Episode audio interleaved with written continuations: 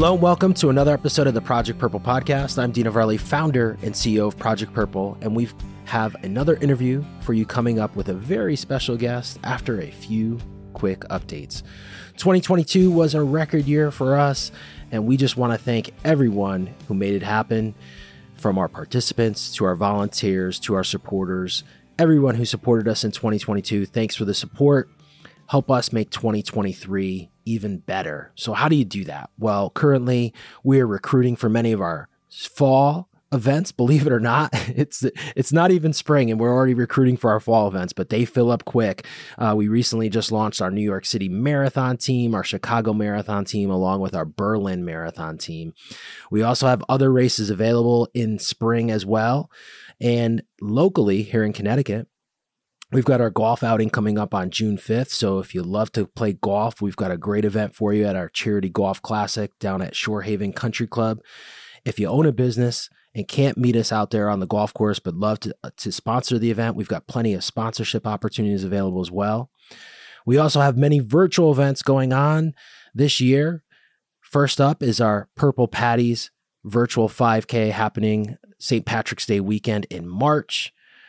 To learn more about all these great events happening here at Project Purple, Visit our website at projectpurple.org and make sure to follow us wherever you are on social media to stay up to date on all things Project Purple.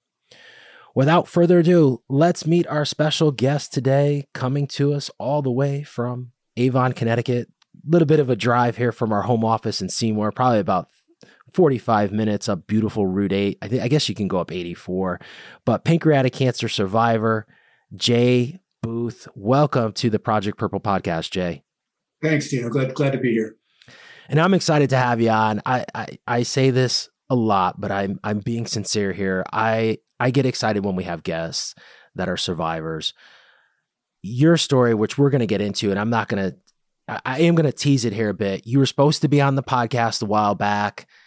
You had a little bit of a setback and it's exciting to have when when your uh, assistant reached out to me and said Jay Jay wants to be on the podcast. I was like, oh, this is awesome! Like I, I can't wait for this because I, I have been following your journey. I, your assistant also, uh, you know, wonderful human being. Uh, she had sent me a couple emails, um, and I was following your journey. I, I, think your wife created a link to uh, to follow, so I was getting some updates, and uh, just I'm excited to have you here. You look great uh, for those that are watching on YouTube or will see some of our clips. But uh, I know a little bit about your story. So I'm just really excited to have you here because uh, I know this is a, a special thing uh, for you.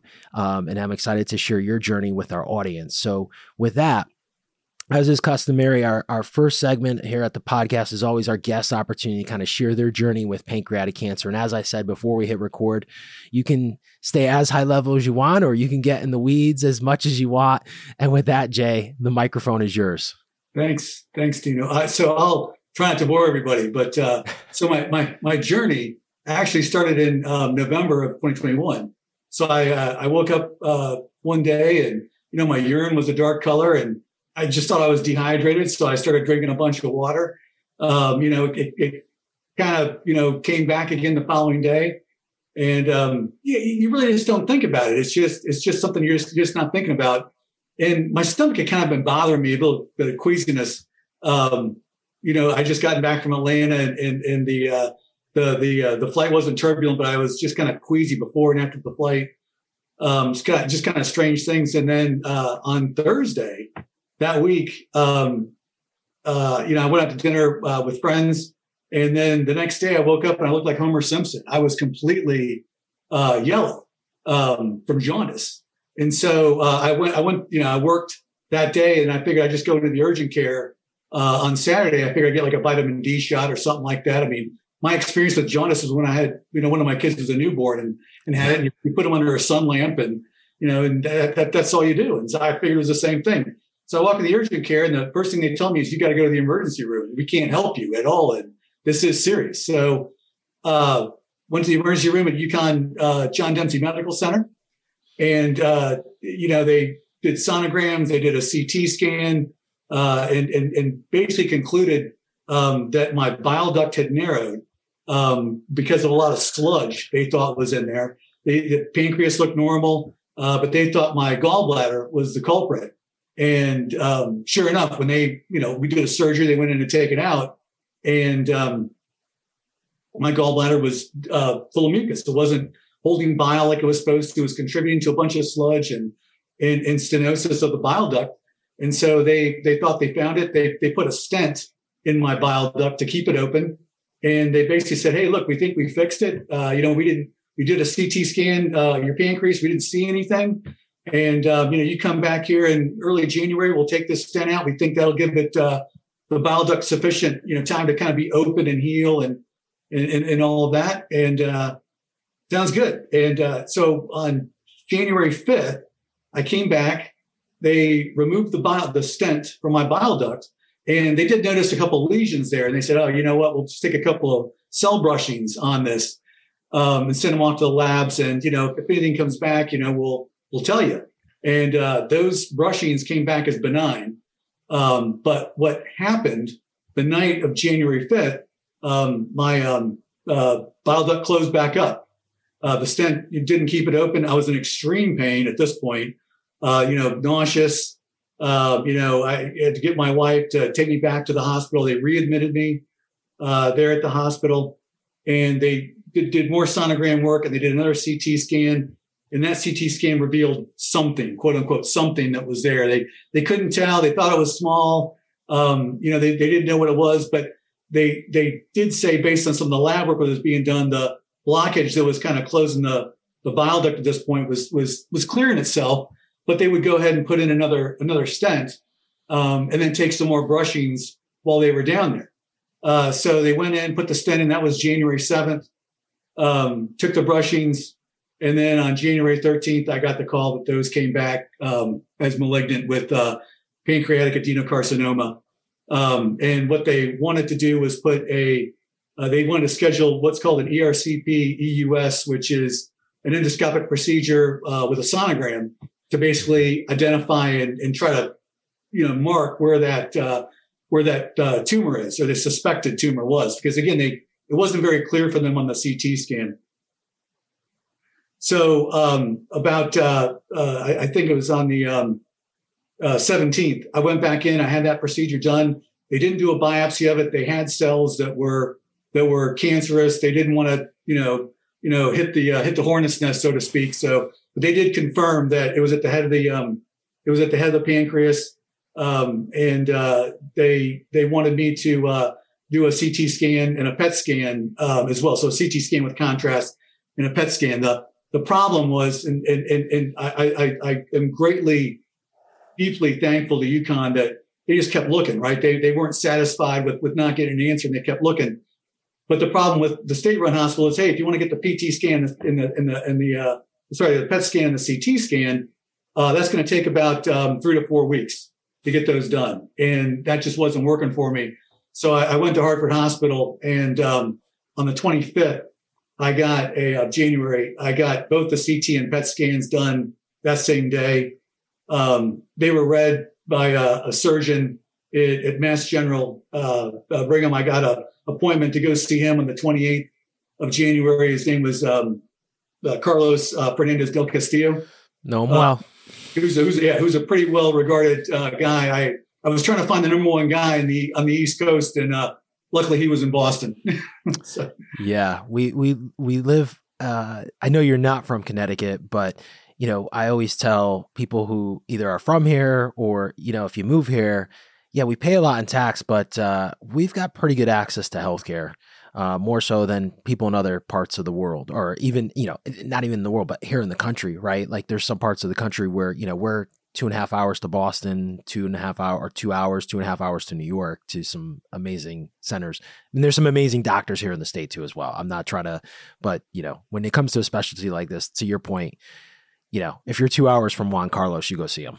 Yeah, exactly. And and, and you know, and, and uh, I, I, was looking around. I, I, you know, obviously I knew some people that were on the board of Mass General, and and I called them up, and uh, they helped me get in to, to see him that quickly in the meantime, what I had been doing uh, through a nurse navigator at UConn was to find a therapist. Um, you know, there's a huge mental health issue when you kind of, you know, having yeah, going through this diagnosis. And uh, and one of the things that I wanted to do was to find someone I could talk to um, about this. And and luckily, uh, UConn had a had a phenomenal therapist there named Dr. Judith Cooney. Uh, she works out of Farmington, uh, Connecticut, and um, uh, she's a she's a breast cancer survivor. So um, it's it's great to be able to actually talk to a therapist who's a cancer survivor to to help kind of go help go through things and help ground you. And that uh, that was really I, I, think the mental health aspect it, it, often gets overlooked, but it's it's just as important as as everything else. Um, but so, so I met with it was a Friday, it was the 28th of January. I met with um, uh, uh, Dr. Fernandez, and he basically told me, "Look, the train hasn't left the station. Um, you know, he was wondering why it hadn't been seen in in uh, the scan that was done in November." And he kind of pulled them both up together and looked at them and said, Hey, look, if they knew exactly where it was and exactly what to look for, you know, maybe you could see it. But he goes, he was having, he goes, he could, you could barely see the faint outline of the, of the, of the tumor at that point in time. So, but he wanted to, to, to reassure me that the train hasn't left the station. He recommend, he recommended neoadjuvant chemotherapy and chemoradiation um, in hopes of reducing the tumor. I, I was resectable um, from the start. I didn't have any any um, blood vessel involvement uh, right at the right at the head of the pancreas where it's supposed to be. But he said they had much better, much greater, uh, and improved patient outcomes at Mass General. Um, you know, if they did the neoadjuvant chemotherapy, which is the chemotherapy and chemoradiation prior to have in the surgery, which is the the the, the, the true cure path, if you will, when it kind of comes to pancreatic cancer, which is the Whipple procedure um, which is a pretty invasive uh, surgery. Not that I think any surgery is not invasive, but uh, it's, uh, it's, it's it's right up there with um, open heart surgery, basically. Um, so that was the 28th. He basically recommended. I asked him, I go, do I need to do chemotherapy up here in in Boston? And he said, no, not the chemotherapy. I got a great guy down at Hartford Healthcare uh, by the name of uh, Ted Hong. Uh, so so he referred me to Dr. Hong I ended up calling Dr. Hong that Friday, uh, got in with him the following uh, uh, Wednesday, which I think would have been um, February 2nd. He looked at everything, looked at the radiology reports. He obviously knew Fernandez from before. And, um, you know, he basically looked at everything and said, you know, based on where the, based on where this is, you're stage 2B. The, the thought was you had a tumor that was two and a half centimeters big. And it looked like to the radiologist that it had spread to one lymph node that was right below the pancreas. Um, you know, Dr. Hong had said, could be a reflection, you know, could be other noise, but let's just go with what, let's just go with that that is, and we'll stage it to be. Um, on February 4th, I went to Hartford Healthcare, got a port installed. And on Monday, February the 7th, I started chemotherapy, uh, the first of eight rounds of chemotherapy. So every other week. So a total course of four months uh, on uh, the, the, drug combination called FOLFIRINOX, uh, which is a, a pretty um, a powerful uh, chemotherapy drug regimen. Um, didn't have any side effects. I, uh, I, um, you know, when you kind of go through chemotherapy, and I, I don't know if some of your guests have talked about this before, but they give you a ton of drugs beforehand, right? And so, you know, one of the drugs they give you is this steroid called dexamethasone, which I mean, you get 10 milligrams of it and it makes you feel like you can bench press a car.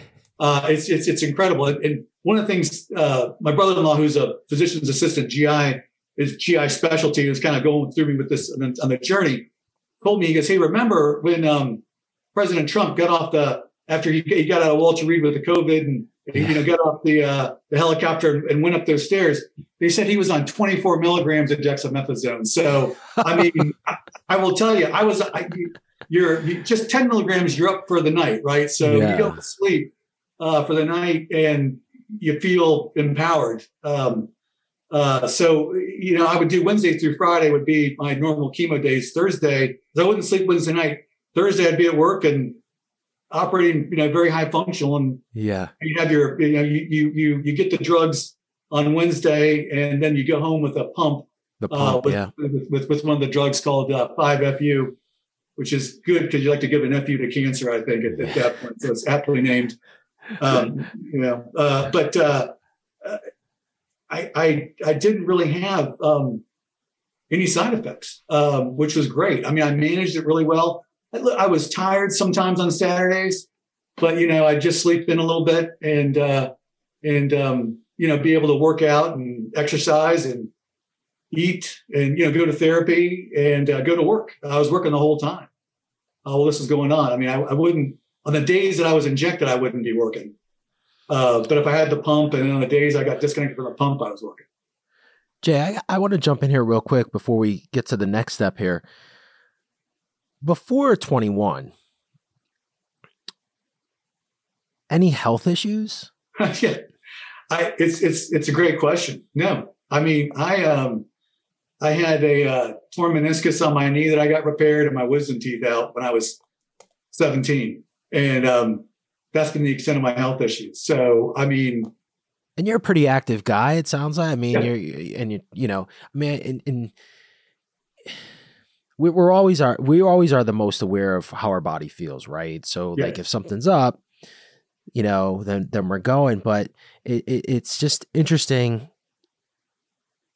I mean, we we've heard about like GI issues, right? Um, I have we we've had females on that have said like, yeah, their urine was really just something was wrong with it, really really dark. Um, I think someone was like, yeah, it was like really brown, and they were like, yeah, this is not. It's like rust color rust rust coming out you know? And you kind of think like oh you know that's not good something with the bladder you know like oh something's not right and you know clearly you go there. And, and it's interesting like the, this dialogue you had from the very beginning because the gallbladder is always kind of like and in this I'm not trying to throw doctors under the bus here, but you know, maybe this is part of, you know, that awareness piece that we have to continue to raise you know, like the gallbladder is always the, I, I guess it is kind of the, the, the, the place of where this, this, this yellowing comes from, right? Like something's going on with the gallbladder and similar experience with my dad. I had my gallbladder removed in 2018 as well. I had stomach issues. Like I, I was having these pains. My eyes turned yellow. So I freaked out go to the doctor. They're like, yeah, you have gallstones. You get like this sludge in your gallbladder. Just take it out laparoscopically and you're done. But we hear this often, you know, from a lot of people. Like it's like when they when they you know they go there first. But my question is, let's get to the pancreas first, and then let's look at the gallbladder. Yeah, it's it's you know it's interesting you bring that up, you know, because you know I did talk with this. So the head of surgery at UConn, I go to church with. His name's Dave McFadden great guy. I mean, I love him to death. Family friend. Yeah. And um, you know, I went and met with him about this, about you know, because I wanted to get you know his view on neoadjuvant chemotherapy, taking it out, because he's the one. Because because he did tell me, he goes, look, we could put you on the table tomorrow. You're you're resectable. Yeah. Um, you know, but but one of the things that that he told me, kind of to your point, uh, was you know we thought it was your gallbladder. You know, thank God that uh, that um, bile duct collapsed after we took that plastic stent out. Because if it had stayed open, you would have been coming in complaining about stomach issues, and we would have done some tests and put you on Pepcid, and you would have come back complaining about that. And by the time we figured it out, it would have been too late because it's just not what they what they immediately reached for. It, it's funny. He said that one of the doctors that was in the hospital when I was back there in November I thought this was cruel at the time, but one of the things she said was, you know, we need to do a CT scan to look to make sure you don't have cancer. Mm. And, and, I was like, hey, you can't just hit me with that. I, I mean, I can't yeah. deal with, you know, jaundice, man. Yeah. You yeah. know, bring the vitamin D shot. yeah.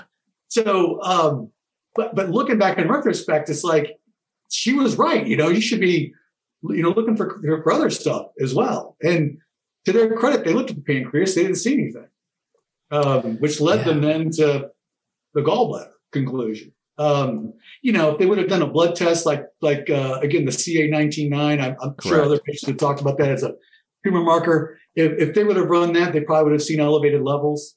Um, you know, enough above normal that, that maybe that would have warranted some consideration.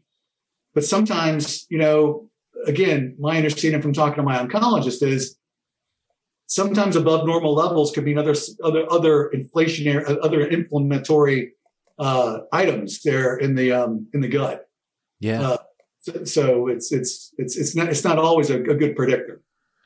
Yeah, and I know there's a there's the you know, the side of like anytime, like you mentioned that, you know, the ERCP, like doing the brushing, right? Anytime you do any type of procedure, any type of test, there's always risk, right? So it's like this risk reward. You know, I guess like putting someone through a CT scan or additional testing, like dropping, you know, an EUS, like, you know, going down, you know, putting people under, you know, there's risk and then, you know, going down. I mean, I've had EUSs, I've had colonoscopies. It's kind of the same thing, right? Like anytime you go under anesthesia or any type of uh, you know anesthetic, and and they start probing, anything can happen. You know, people can perforate or tear or whatever. You know, whatever can happen, or you can disrupt, you know, cells and and make things worse. So I, I guess again, there's that risk reward here when it comes to it. I, again, I, I just don't understand why, like to your point, like that nurse brought it up early but then like the, the systems right? Like this is a systems thing right? Like we've got to you know because we don't have early detection or we don't have definitive things like maybe the the checklist needs to we need to rearrange the checklist on what gets checked off before we go to the next i guess is my point. I, I would fully agree with that. I mean you know haven't seen it live um you know and and and uh and this and this and this is why there's such bad outcomes with the uh unfortunately um with the diagnosis because uh and some people they're their own worst enemies. Like I know a fella who who had the um, you know the rust color, the root beer colored urine, and he just kind of let it go for about three or four months. Yeah. Um, you know, and by the time he goes and gets diagnosed, he's stage three. Now he was operable, he was resectable, um, but still he's kind of kicking himself, thinking, you know, I I let this thing go for so long. Yeah, yeah. So let's get back to you. You you go through the eight rounds of FOLFIRINOX. Um, and then when do you go in to get the Whipple? Yeah, so I went in July 15th. So I did, so the eight rounds of FOLFIRINOX kind of ended on the end of May. I had a CT scan in the middle that showed the tumor shrunk um, uh, from two and a half centimeters into two centimeters. Wow. Uh, a CT scan at the end of the um, chemo said yeah, it was still the same size. It was stable at two centimeters, hadn't gone anywhere. Um, and I got a two week, two and a half week break and then I started um, chemo radiation uh, up at Mass General. So I, I took a pill form of uh, that 5FU, that, that uh, um, uh, fluorouracil. So I took a pill form of that, three in the morning and four at night. Uh, and then I basically went into Mass General and they had um, uh, a radiation machine that I got little tattoos on my chest where, uh, you know, they look like freckles, but you know, where, you know, where, you know, you know, where it's centered the, uh, yep. the tumor. Uh, and then they did the um, the radiation on that along with the uh, along with the pills that I took, uh, and that was two weeks. Uh, so I did I did you know once every day for for five days, not including the weekend. So 10, 10 sessions in total. Um, so that kind of took me uh, through the end of June, um, and then I got a, a two week break, um, and then July fifteenth is when I had the Whipple procedure done. Up at Mass General up at Mass General. Yeah. So, so, you know, during this time, and I guess the, by the way, the funny story that I have is my oncologist up at Mass General or my radiation oncologist up at Mass General is, is a guy named Tim Hong. And uh, he's the brother of Ted Hong. So, uh, I mean, I, I, not that I didn't know that was going to happen. I mean, I, I, didn't know it was going to happen, but I, I had a strong sense they're going to they're going to put both brothers together for me. And and and, and again, they're both world renowned. They're both you yeah. know they're both you know great great doctors. So um, but yeah, so, and I met with uh, you know Dr. Fernandez. You know, you know during that piece, we scheduled a Whipple procedure. Um, July fifteenth comes. You know, you know, you're a little bit nervous because because obviously it's a, a, a, pretty big thing. Uh, but having the gallbladder out saves time on that uh, on the surgery. But he performed the surgery. It got off to a late start, so and they didn't inform my wife about that. So the um, anesthesiologist got tied up on a different case and was late getting over to start me. So they started me two hours late. Oh. And so as things went like like when it was supposed to be over and she was expecting Fernandez to come out and talk to her, you know, he's still in surgery and they just didn't give her the update that oh. uh, very late. So she was worried. So so what was supposed to start at noon started at right around 2.30. They didn't get done until six thirty, seven o'clock. Um, they were supposed to be done around three or four. So yeah. Uh, but anyways, it was uh, as Fernandez called it, better than textbook. You know, better than perfect. It it, it went really well. Um, you know, I tolerated everything uh, uh, really well, and uh, as, as probably other people describe the Whipple, you know, they take the duodenum or duodenum, however you pronounce it, pretty much out. And, uh, you know, you're left with a small valve at the, at the base of your stomach, a small piece of your bile duct at, at the liver. And they, they took off 30%, you know, the head of the pancreas. And then you basically just kind of, you know, suture all that to, um, the large intestine. And that's kind of my anatomically altered, uh, self now. So I kept my spleen. Um, they took out 16 lymph nodes. Uh, the final pathology was basically the neoadjuvant chemotherapy helped shrink the tumor, actually deaden it. Uh, uh, pretty much the way Dr. Hong in in Boston was describing it is, you know, it's it's like if it rains in your driveway, right? You know, as the sun comes out, you'll have this ring, right, where you had a larger pool, then maybe you have some smaller pockets or smaller pools inside that larger ring. That's kind of what it was. It was like, okay, the overall diameter didn't change because there was a quote unquote ring there, mm-hmm. uh, but um, the the tumor itself was pretty much dead. Um, you know, some live pockets when they pulled it out, but that's uh, you know, that, that was the expectation. The pathology kind of confirmed that. They took out 16 lymph nodes, no cancer in any of them. So the final staging was stage one. That was wow. a 1B. Yeah. Yeah. So, um, but, but, and again, and this is where I got to give UConn all the credit. I mean, they would not take no for an answer. They kept digging and they kept digging, uh, to find this thing. And, and, you know, without their persistence, um, I, I it, it could have been too late. Jay, I, I get a question, and I'm sure that you know, knowing where you went, genetic testing, family history, like none. So my mother died of colon cancer. Um, okay. But however, she never got a colonoscopy after age 50. So she got she, she got one done at 50. She didn't like it. My mom was very stubborn and uh, and just decided, you know, so, so, she was diagnosed in 2018 with stage four colon cancer. Okay. Um, so and she passed away in March of last year. So that's why I was going through all this uh, you know, she she she she ended up passing away. I was there for her uh, at the end and everything. I got my family there, uh, you know, for her and everything. But uh, you know, unfortunately, she didn't um, she didn't make it. But um, I, I mean, it's just it's just uh, it, it, it, it, kind of I think where you're going on this, you know, is it gets back to early detection, you know, and and, yeah. and what can be done, you know, to to to, to find this thing earlier. Um, sorry, I got sidetracked there thinking about my mom. I apologize. No, no, that's okay. So, uh, w- but when you went through this, they did genetic testing. I would assume yeah. the, the folks at Mass General didn't find anything.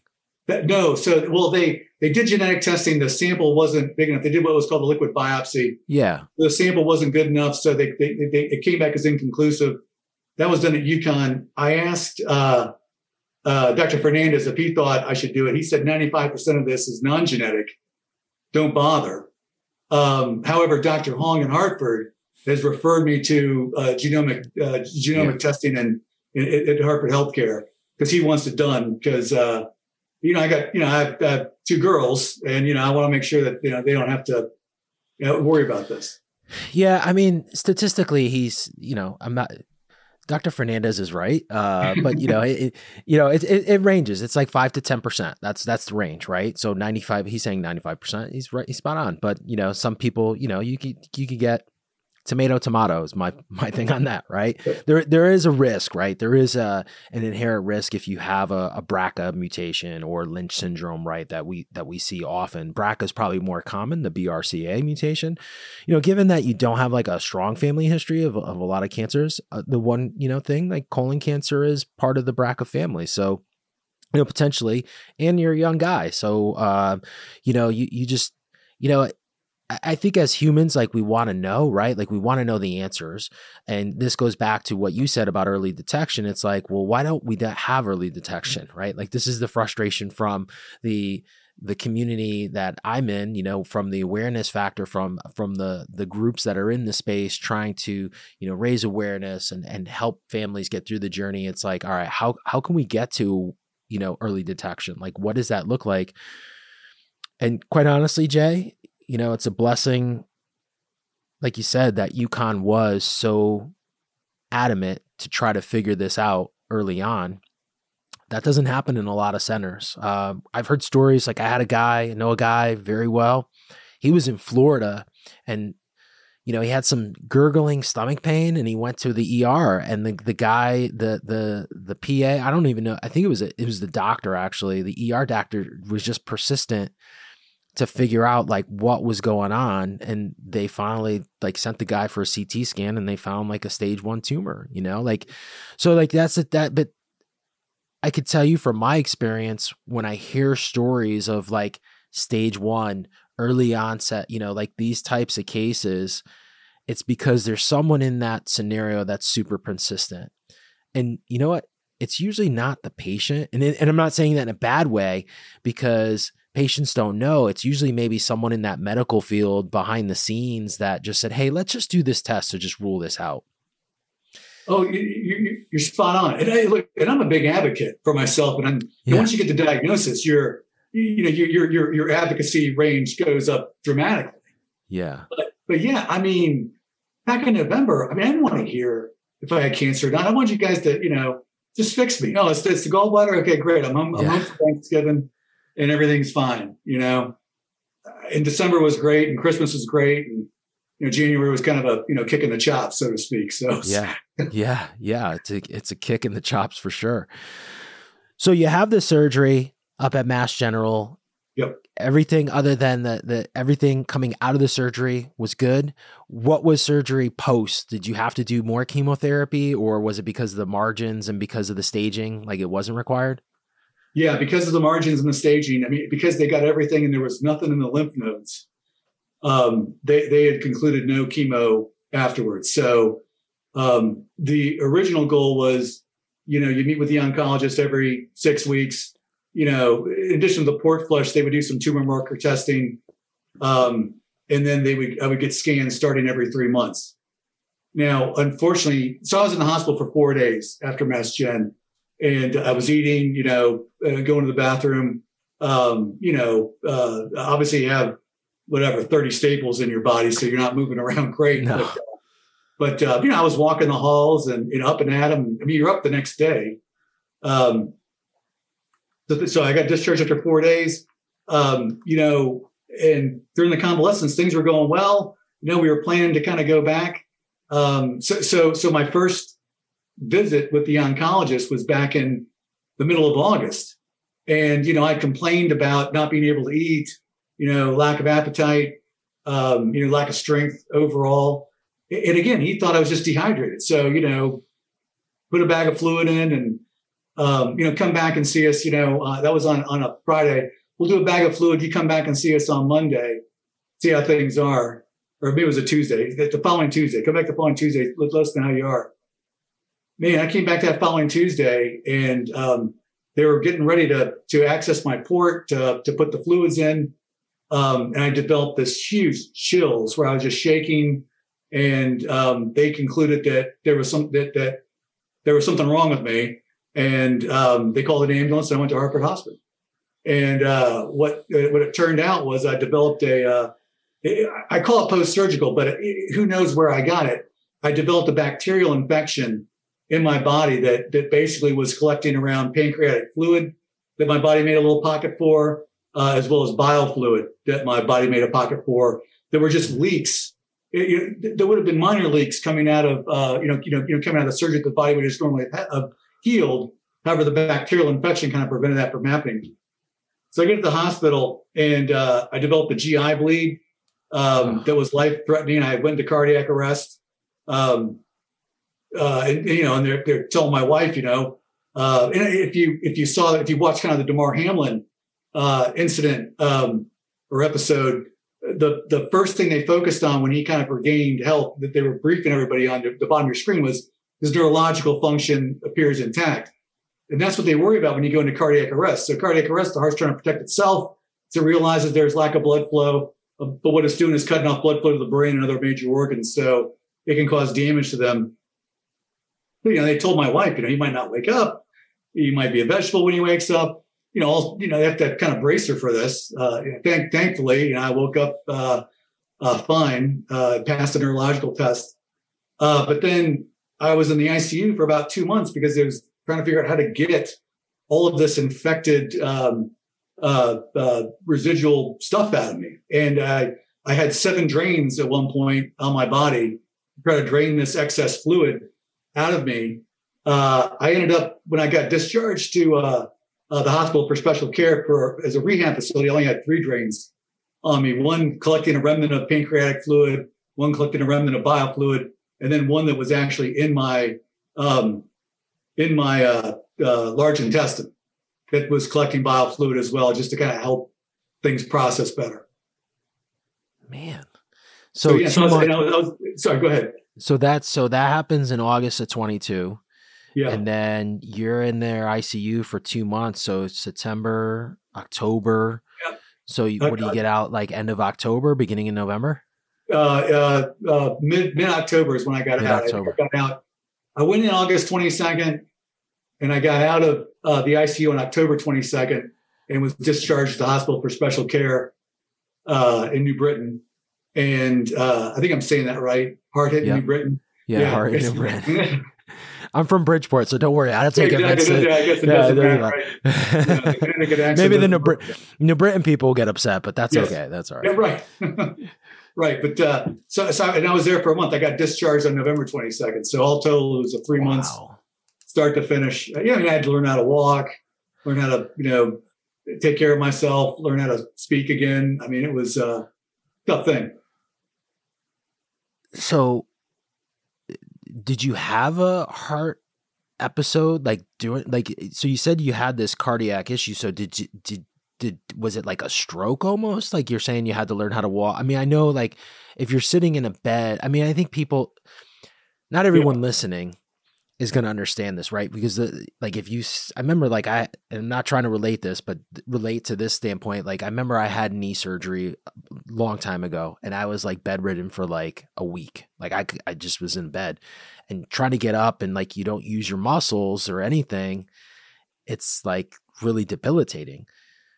So, was it because you were in ICU for so long, or was it related to just the the bacteria causing like a stroke or the cardiac episode that, or was it just like a combination of everything happening? No, no, you're you're right. Your your your relationship example is, or your relational example is right. So I'm in that bed for two months. Um, I mean, I lost 50 pounds. Um, you know, it, it was mostly muscle, and so um, they did. So I did in the ICU get out of bed and go to a chair. It required four nurses to help me, and and you and you really have to think about how you're going to move your legs to try to help you know walk over. But I had no balance Hmm. whatsoever. I mean, you know, you, you, you couldn't stand me up. Um, I did do some steps with a walker there um, and walked around the hospital floor at one point. I, I was determined to, to, to to get back up on my feet, but you know, when you're in the ICU, it's it's you have all sorts of tubes and wires, and I mean, there's a catheter involved. I mean, Yeah. there, there- there's all sorts of you know just crap on you. Um, so it, it makes so it, it, they keep you in the bed and they turn you and bathe you in the bed, and, and yeah, I lost all uh, muscle and balance functions basically because I was bedridden for two months. Um, so you got to re we got to relearn all that, relearn how to do everything, and so now you've been home since November. Here we are recording early February. Everything's been going the way it should be. Yes, I mean my the the way they describe my recovery is exponential. It's uh and being home really helps. And you know, you're getting up and down. Again, even in the hospital for special care, I couldn't get out of bed unless I was doing PT, you know, physical therapy or occupational therapy. Yeah. And so if you're not doing that, that's you know only three hours out three hours out of your day. So if you're not doing that, you know you're the rest of the time you're sitting in bed. So you're doing you're doing exercises in there to strengthen things, but uh, being home has helped dramatically because you're not confined to the bed. So I I hate to say this, Jay. So you had this like good experience with pancreatic cancer. Not that anything is, about it is good, right? But given you were textbook, like Dr. Fernandez said, right? And then you have this secondary thing happen to you. So it, it- it's almost, and where I'm going with this is like you mentioned mental health. One, I want to know how you continue to, to do that during this part of this journey but two so let, let me ask you that question so did you did you still talk to the the uh doctor i think it was cooney connie Yep. Yeah, Dr. Cooney. Yep. Dr. Cooney, uh, during this time while you were in, well, I guess ICU is kind of hard to do that, but.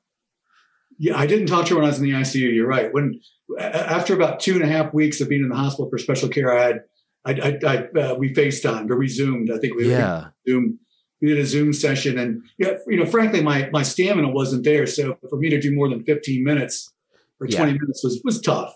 Um, but but she recognized that. I mean, she, you know, was trying to figure out, you know, how I was and you know, how I was doing and, and how the recovery was. And my wife was keeping her, you know, informed. But, uh, but, but yes, but, but, but she has helped immeasurably. Um, and I, as any therapist should be helping you immeasurably, you know, when you, when you, when you're kind of going through a difficult time in your life. So have you thought, I'm sure you have, but I shouldn't make assumptions if you didn't start working with her when you decided to start working with her, you said, I'm looking at my notes, it was like right around the time that you went and visited MGH around the 28th of June that you connected with her. If you didn't do any of that work beforehand, would your experience that you experienced post been different?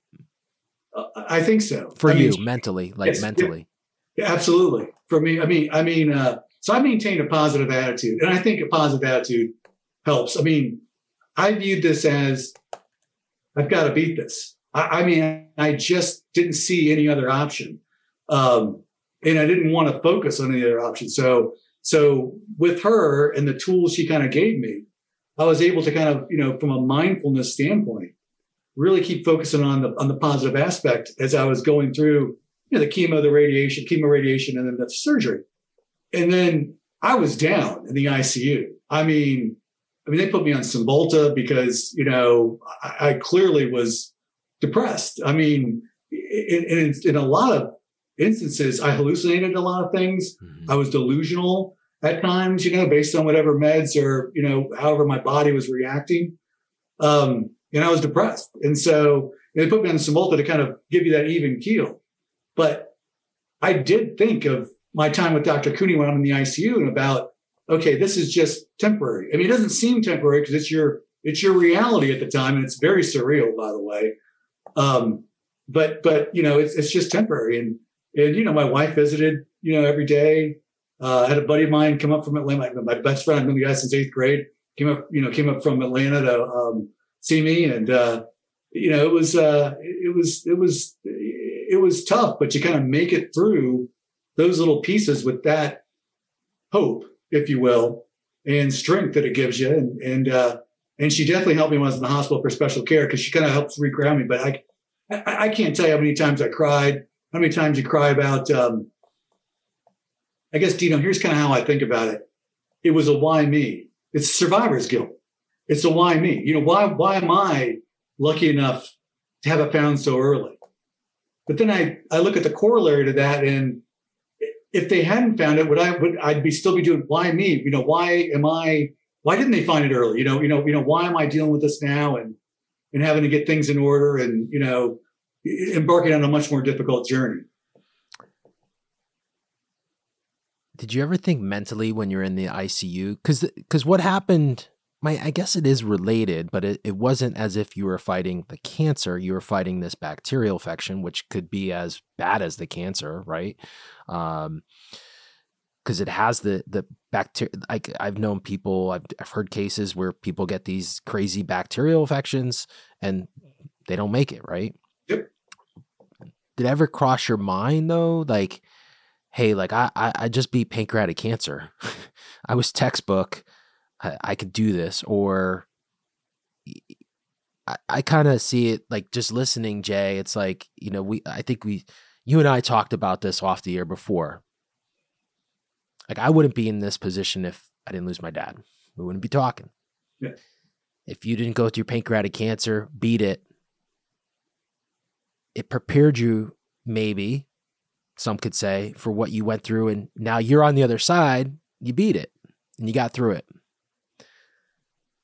Oh yeah, I, so I, I, fully agree with what you're saying. So, um, so I, I, had I was intubated, so I couldn't yeah. speak for a while.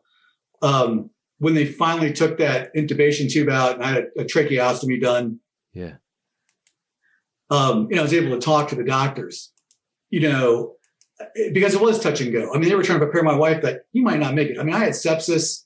I mean, the whole nine yards. There, the Hail Mary was they had to do a dialysis on me, which, by the way, I found out was very invasive, um, yeah. as opposed to some of the other surgeries they did as well.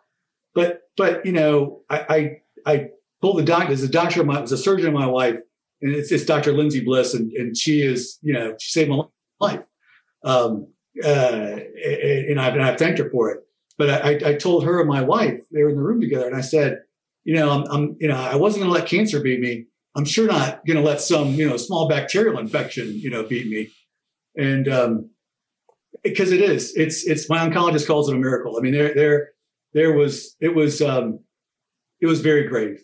I mean, to say it was touch and go for a while, it, they didn't know if I was going to wake up uh, on a, a couple times. I mean, I had two cardiac arrest events, basically, because um, of two separate bleeds.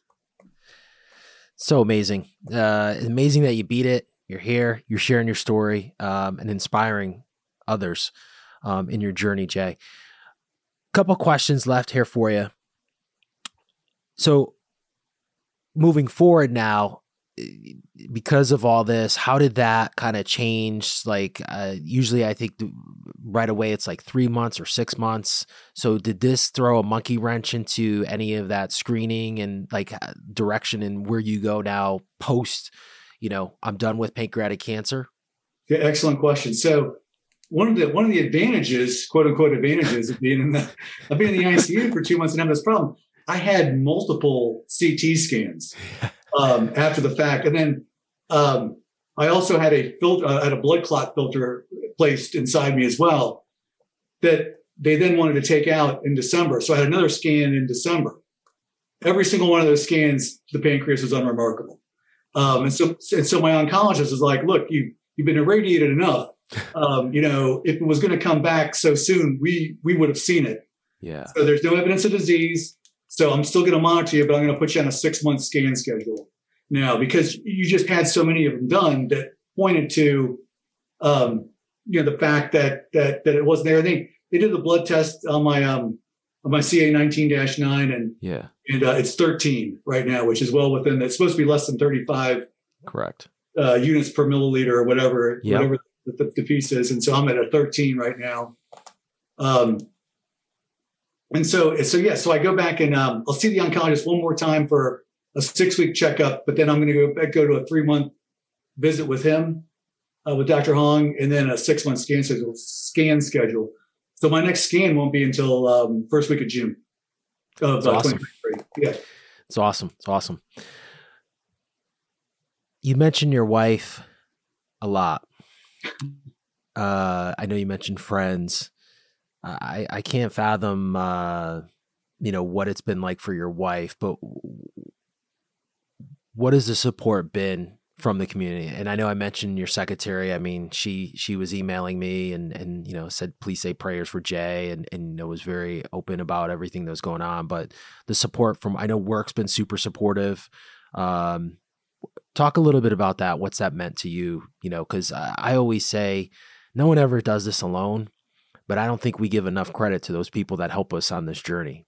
Oh yeah, and, and, I think some of them don't even don't even know they're helping. I mean, some some positive comments and well wishes. I mean, they mean the world. And and and and, um, so is CaringBridge is where my wife set that yep. you know uh, update uh, on, and uh, the responses on there. Uh, it just helps. It just it just it helps ground you. It helps give you that positive energy um, you know, I have a, a very close cadre of college friends that, you know, we've been friends for, you know, 30 years now, or more than 30 years now, since the 80s. Um, and, uh, uh, you know, you know, one of them calls me and, and he's all, I, I, I just want you to know, I've started, you know, I, I, I, I drove down to my kids' colleges. He has four kids. Three of them go to a single college and then one of them goes to another college in, in, the Northeast. So one of them goes, to, the three of them go to college down south. He goes, he, he lives outside of uh, Philadelphia in New Jersey. He's all, I drove down there and took them all out to dinner. You know, I, I just, you know, I, I, just want you to know you're making a difference in my life. I, I, I get it now that every day isn't guaranteed, or the next day, sorry, isn't guaranteed. you know, and I'm doing more things with my wife. You know, I we we we we, we you know we we we kind of let date nights go, and, and I'm I'm bringing those back, and I'm seeing the other kid in the Northeast, and you know, it's it's very meaningful. You know that, you have that effect on people, and and uh, and uh, I've had other people tell me too that that you know, their perspective on life is is changing now, and and you know, that's meaningful. And, and if I can be an inspiration that way to people that are going through their own journey, uh, or to people that have come out the other side, I mean, it's a small group, and uh, it's good. To, I mean, you don't want to be in the club, uh, but it's it's it's it's good to be in the club. Um, you know, God willing, I got you know twenty to twenty five Christmases left of me. I love it someone listening to this podcast, Jay, maybe they just have been recently diagnosed. Maybe they know someone uh, in their family. Given your journey, what are some of the, the things you would say, like as advice? I know it's, I, I often bring this question up and I, I hate saying like, what's the best thing? Because I don't think there's a best thing. Um, I'm sure there's a, there's a plethora of things, but in, in your experience, what advice would you give someone listening that just got oh, diagnosed? Yeah uh, yeah, it's so I would the first thing I say is focus on your mental health. I mean, it's it's it, it, you know getting your mind right or or, or the, the toll it takes on on your mental health is is significant. So finding someone that can help you with that, I think, is is important. I think maintaining a positive attitude, no matter what stage you are, maintaining that positive attitude that you can beat this because you can. I mean, you know, modern medicine is is is uh, is, is, is catching up. You know, there's clinical trials that are out there that you can try to avail yourself of. There's the, you know, the FOLFIRINOX, um, you, you, know, that, that, that, if you can tolerate it, you know, that would be, you know, you know, uh, a good thing. But I, I, I would suggest, you know, reaching out and develop your, your support group, your support network, um, to help you maintain that positive attitude as well. I mean, there's, with modern medicine right now, there's, there's a, there's a host of things that are going on and, you know, kind of talking about our area, um, Dana Farber, uh, you know, they want to make cancer just a chronic condition. You got to live with it. You know, maybe it's not a cure right now, but maybe we can, we can, we can help you live longer and productively and pain free.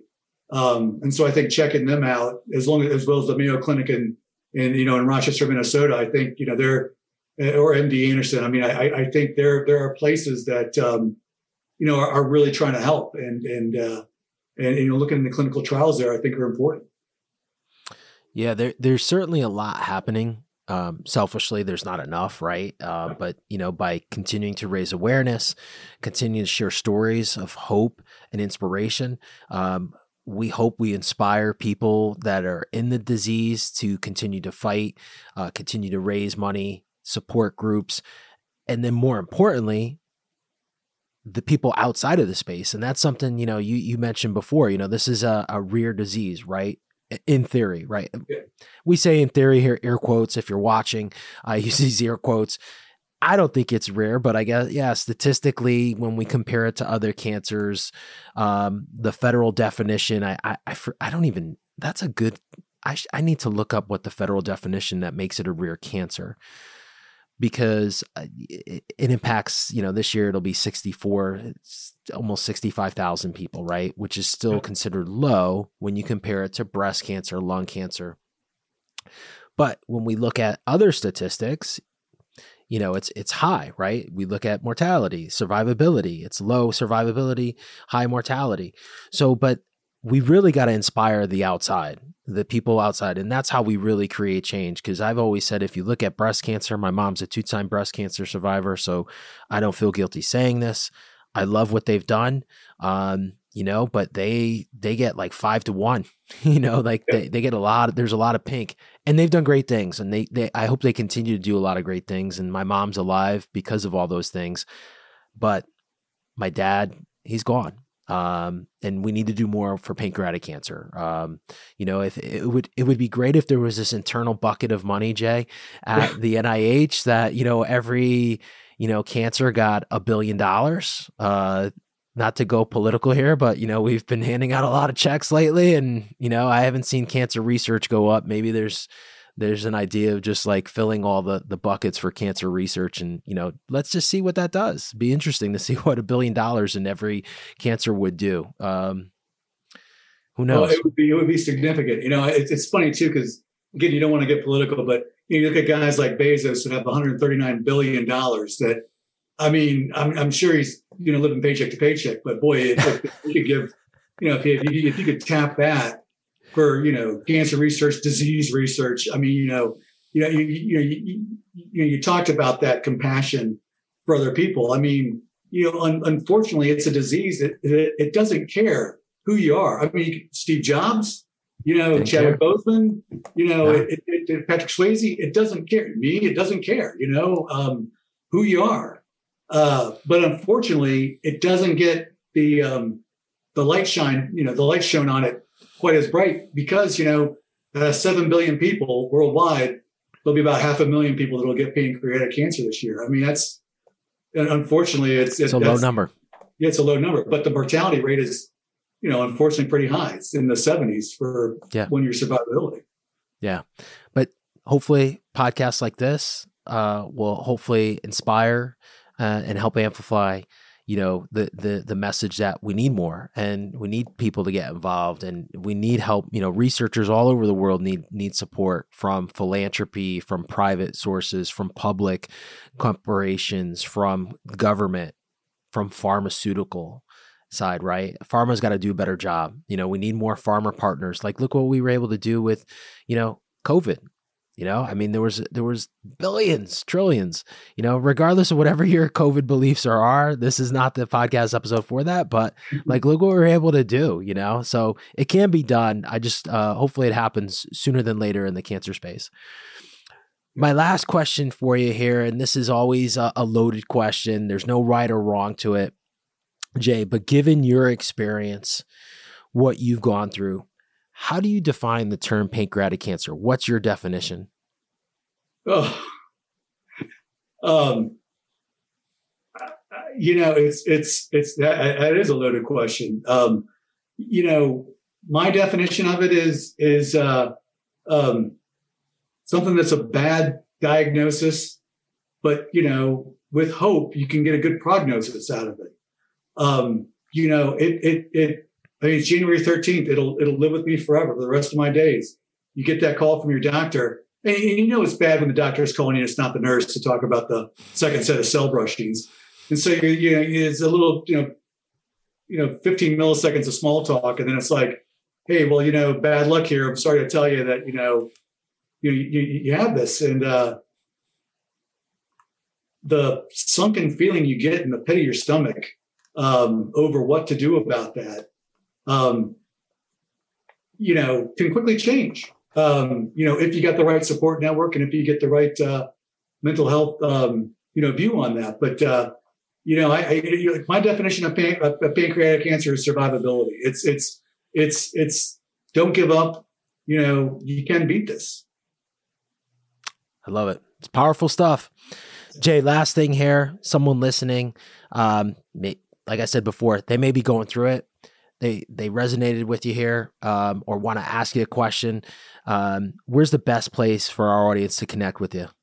Yeah, my my personal email it'd be great. It's, it's my name. It's j a y dot b u t h at gmail.com. and uh, I'd be happy to talk to anybody going you know, anybody going through this and and uh, with with similar or with different um, feelings or aspects to it. Awesome.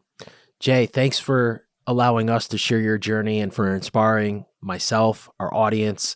Um, just awesome. Uh, you know, as I said in in introducing you, you know, we had this podcast, and and you know, I've been doing this podcast six years. People cancel from time to time, all the time. You know, stuff comes up, people get sick, they go through treatments, but you know, seldom do people reschedule. Um, and, and like I said, your your assistant shared your the CaringBridge your wife set up, and so I, I, I did see what was going on. And when I saw the reschedule, I was like, oh man, this is going to be awesome! I'm so excited, and you know things are going in the right direction, and I just can't wait to have them on the podcast and talk more about the journey. So appreciate you opening up for our audience and inspiring our community with your journey. Well, th- thanks for having me, Dino, and I'm I'm I'm pleased to be here, and I'm pleased to be able to. Uh, to, to share that. And if I can inspire people or give hope to people, um, that's that's what I'm going for. So uh, it's it's it's it's beatable. And you know, if, if, you just keep that positive attitude, I know it sounds a little Pollyannish, but um, I'm telling you, it goes it goes a long way. Doesn't when you're the person who's gone through it, Jay. Yeah. Thanks for listening to another episode of the Project Purple podcast. If you like what you hear today or what you watch on YouTube, feel free to share this episode. Make sure to follow us wherever you listen to podcasts. Follow us on our YouTube channel. And until next time, please be safe. That's a wrap of another episode of the Project Purple podcast.